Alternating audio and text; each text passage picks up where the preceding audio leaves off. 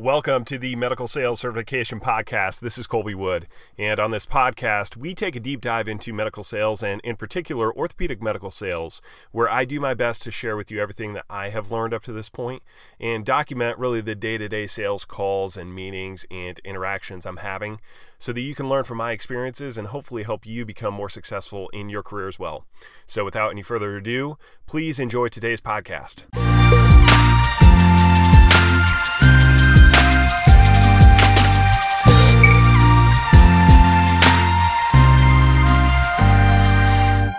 What's up, everybody? This is Kolby Wood with the Medical Sales Certification Podcast, and welcome to this episode.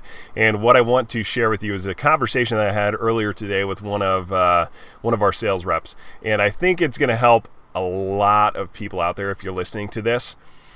The topic of conversation is going to be how to not get friend zoned in sales and in medical sales. And so the the outline of this really comes from I'm having a conversation with this rep of ours, and uh, she was stating that she is having good conversations with customers. She's able to get in front of the customers. She's able to, it feels like from her end, the conversations go well. They're all, always receptive to her, and when she walks back into the buildings, like they're always friendly, etc. But she's not getting the business. She's not closing the deal, and she's frustrated on how do I how do I move beyond where I'm at right now? Like they like me, but they're not buying from me. And so what I shared with her is that fundamentally what's happened is that you've got friend zoned in medical sales. okay? Like this is this is a very real thing that happens. And especially in medical device, a lot of the administrators that we deal with at surgery centers and hospitals, they have a personality type that they don't like to disappoint people. They're not a they don't have the personality style where they're totally fine and comfortable telling you straight out, "Hey, I like you as a person, but I'm not going to use your product." I really enjoy our conversations. I think you're a nice person. I enjoy your company, but we're going to stay with what we currently have. We're not going to do business with you.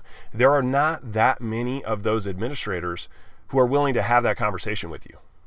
And so what happens is you get friend zoned right? Like, you guys know what I'm talking about. Friend zone is the guy that gets friend zoned by a girl. You know, my mind goes to like high school times where you've got this guy that's trying to chase after the pretty girl and he keeps chasing and chasing and chasing and he thinks that because they're good friends like eventually this is going to turn over for him and eventually he's going to be able to maybe start dating her or whatever but in all reality all that's happening is that he's good friends with this girl but doesn't get anything on the back end right? And that's what happens in sales if we put ourselves in a position where we are in the friend zone, where they like us as a person, they enjoy our company, they enjoy our conversations, they're friendly to us, they smile with us, they maybe even grab a beer with us, they have a coffee with us, but they don't give us the business in the end.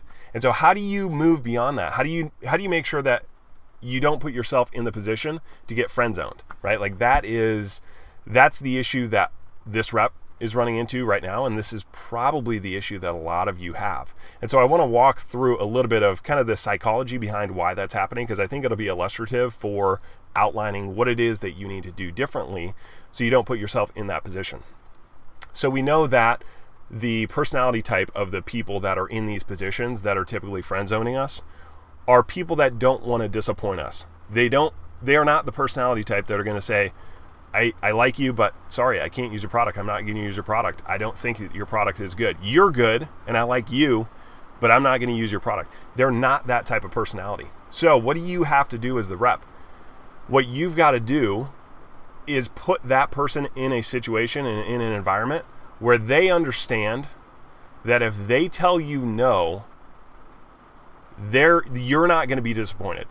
Your feelings are not going to be hurt you're not going to take it personal when they say, I like you, but I'm not going to do business with you. I enjoy you as a person, but I'm going to stick with my current provider. You've got to put that in, put them in an environment where they're comfortable doing that and saying that to you, or else you're going to get friend zoned.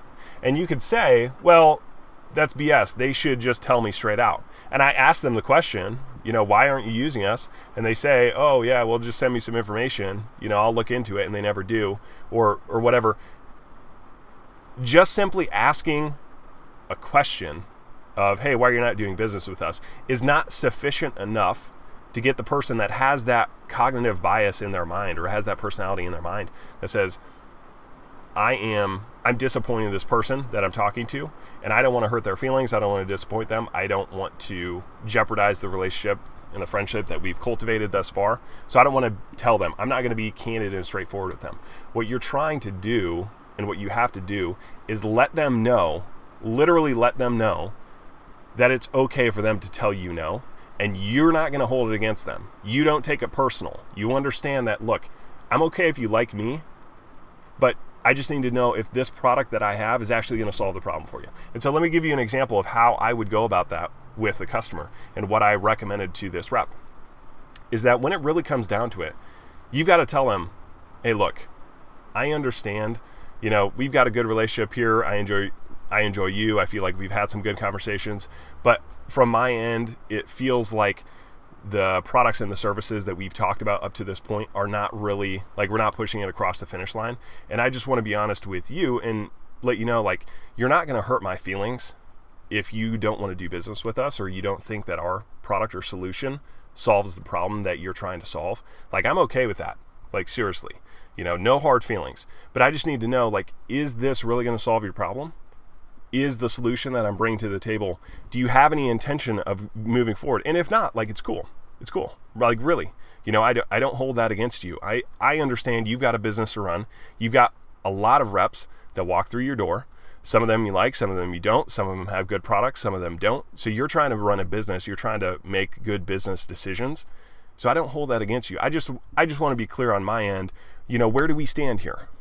That is the environment that you have to put them in. Because then you're you're literally telling them it is okay for you to tell me that I don't want to use your product. And the reason that you want to do that is because you're never going to get it across the finish line anyway. You're never going to get the customer to say, "Yeah, I'm going to use you," but they've never actually told you why. Right? Like you can't stay in the friend zone forever and then expect like, "Oh, sometime it's going to turn," right? Like the more friendly I am, the more times I call on them, the more emails I send them, the more coffees I buy them. Eventually, eventually, I'm going to get some on the back end. Like it's not going to happen. And you don't have the time to waste pursuing those types of opportunities. You've got to get the customer to be candid and honest and straightforward with you about what it is they are actually interested in from your product or service mix and what they aren't. And if they don't have an interest in your products or services, that's okay, but you've got to make it clear that they are not jeopardizing the relationship that they've built with you up to this point for them to tell you no. Because once they actually are honest with you, that's where you have an opportunity. Your opportunity is going to come when the customer becomes honest with you about they why about why they will or will not work with you. Like it could be that they have an objection that you haven't solved for them yet, but they haven't told you that objection because they don't think that you can solve it. And so they don't want to throw it out there. Well, the actual reason I'm not using you is because of this. And then you're disappointed. You're like, shit, I can't solve that problem, right? Like that's totally possible. So what you've got to do is figure out that objection. Like, what is the real reason why I'm getting friend zoned? Are you ever going to date me? Are you ever going to go out with me? Are we ever going to move out of this friend zone scenario? Right? Like, like it's cool. I enjoy spending time with you, but I need to know for my future relationships. Is there anything here? Right? Like that's what you got to do. You got to get out of the friend zone with a customer, and you've got to you got to you got to be you got to put them in a position where they're willing to tell you honestly, sorry, you're in the friend zone. You're not going to get anything from me. Or here's the reasons why you're in the friend zone. And then you can do with that information what you will. Like, here's the reasons why you're in the friend zone. Okay, can I solve those? If so, great. If not, at least I know and I can move forward with somebody else. All right. So I hope that uh, I hope that's helpful for any of you listening out there. Um, it's kind of a funny analogy that uh, that kind of it cracked me up when I thought of it, but it's so true. It's so accurate. So um, if you like that, give us a thumbs up. And uh, yeah, thanks for listening. We'll see you on the next episode. Bye.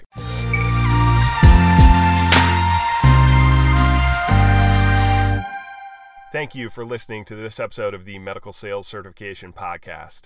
And as you know, we give all of our content and training away for free. So it would really mean a lot to me if you could subscribe to this podcast and leave us a review.